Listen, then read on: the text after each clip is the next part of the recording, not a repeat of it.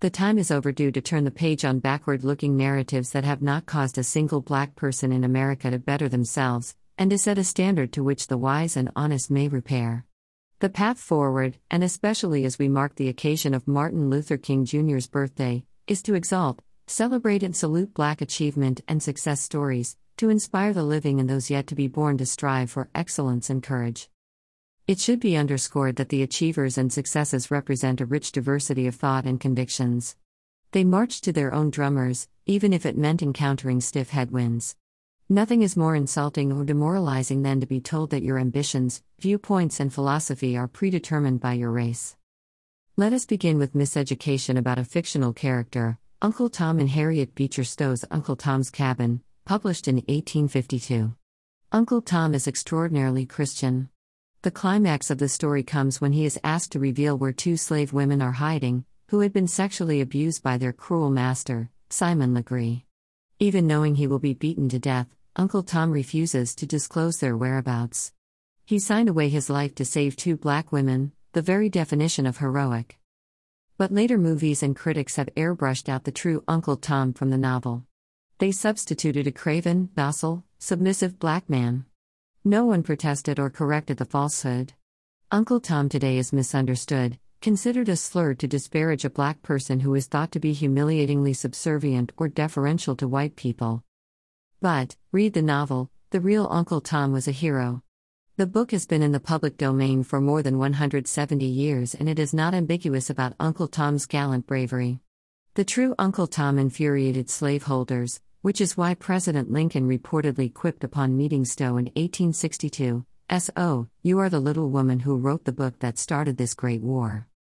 We have lost Uncle Tom as a wonderful, positive role model through sheer ignorance and intellectual cowardice. Crispus Attucks anticipated the genuine Uncle Tom. He escaped slavery to become a mariner and, killed during the 1770 Boston Massacre, is considered to be the first casualty of the American Revolution. In death, Attucks was afforded honors that no person of color, particularly one who had escaped slavery, had ever received before in America. Samuel Adams, spearhead of the Revolution, organized a procession to transport Attucks' casket to Boston's Faneuil Hall, where Attucks lay in repose for three days before a public funeral for victims of the massacre. An estimated 10,000 to 12,000 people, more than half of Boston's population, joined in the procession that carried the caskets of Attucks and the other victims to the graveyard. Attucks became a symbol in the 1840s for African American activists in the abolitionist movement, who promoted him as an example of a black citizen and a patriot. He gave the lie to Chief Justice Roger Brooke Taney's counterfactual, racist assertion in Dred Scott v.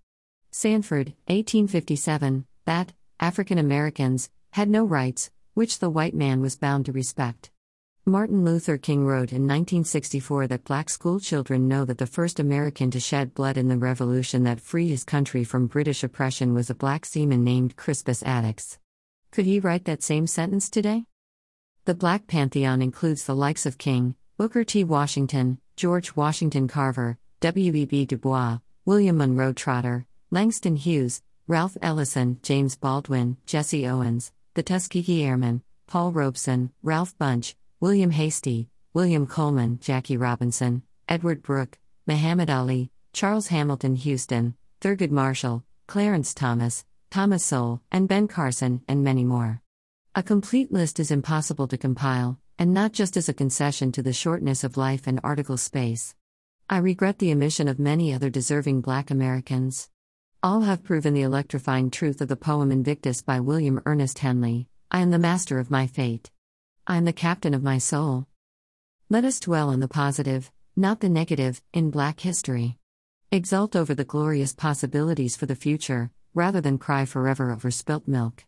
Every parent knows a child is doomed if given excuses for failure. Scapegoating accomplishes only stagnation. Everyone is capable of genius, 1% inspiration and 99% perspiration, according to inventor genius Thomas Edison. Armstrong Williams, at a right side, is the owner and manager of Howard Stirk Holdings 1 and 2 broadcast television stations and the 2016 Multicultural Media Broadcast Owner of the Year. He is the author of Reawakening Virtues. This content was originally published here.